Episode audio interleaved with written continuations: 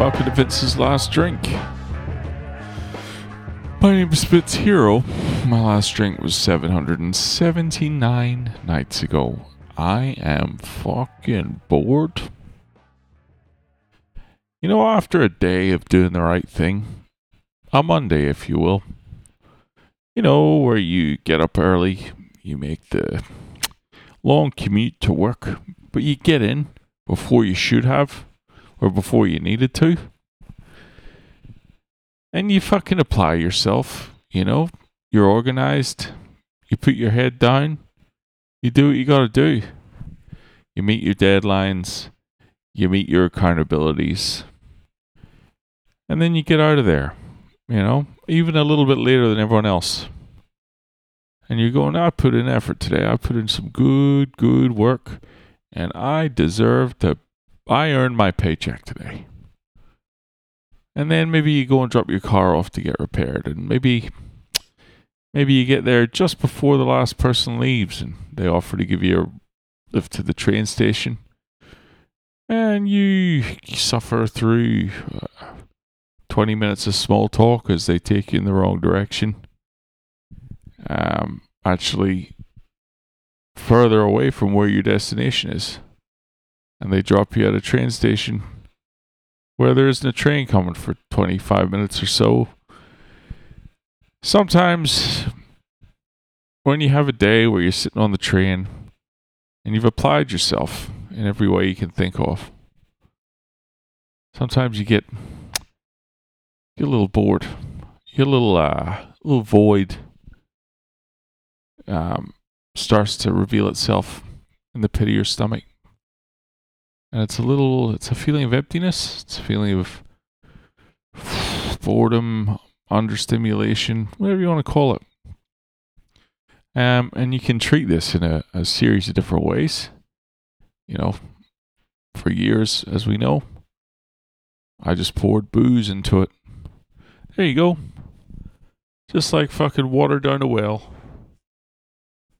Do you pour water down a well? I don't know. But just fucking poured booze into that big black hole. Um, and we all know that doesn't work. It's fucking, you could be convinced it does for years, like I was. And then you try different other, you know, food. Just throw food at the void. You throw, you know, different different uh, musical instruments that you've had notions of playing. Um, you could throw empty encounters with the opposite sex. Um, and on a night like tonight, you know what I threw at it? Outback Steakhouse. Have you had it? Wow. You know what? It wasn't half bad. It gets a bad rap. You know, it's a fucking. It's not very Australian. Tell you that much. Somehow they convinced the world that the bloomin' onion is like an Australian thing.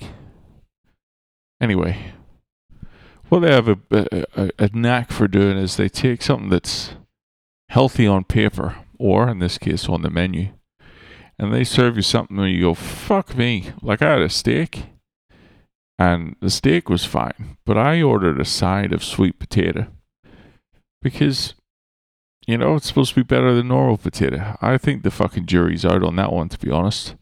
How is it healthier, but it's also bright oranger? It's bright orange. I don't understand how that works. Um, but they fucking pour, they serve it with like fucking ice cream. There's like two fucking quenelles of some sort of creamy shit that was leaking all over the fucking place. And it was sweet. It had like cinnamon in it. Um, I ate the shit out of it. Don't get me wrong, but it was not healthy. However, the point being that that was what was needed to shove in the void hole tonight so that I didn't have to pay attention to my own boredom and feelings of uh I wouldn't say hopelessness.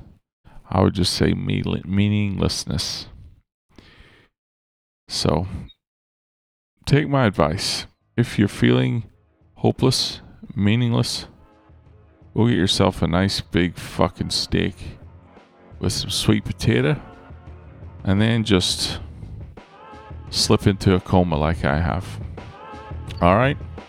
Best I fuck off. I suggest you do the same. Talk to you tomorrow.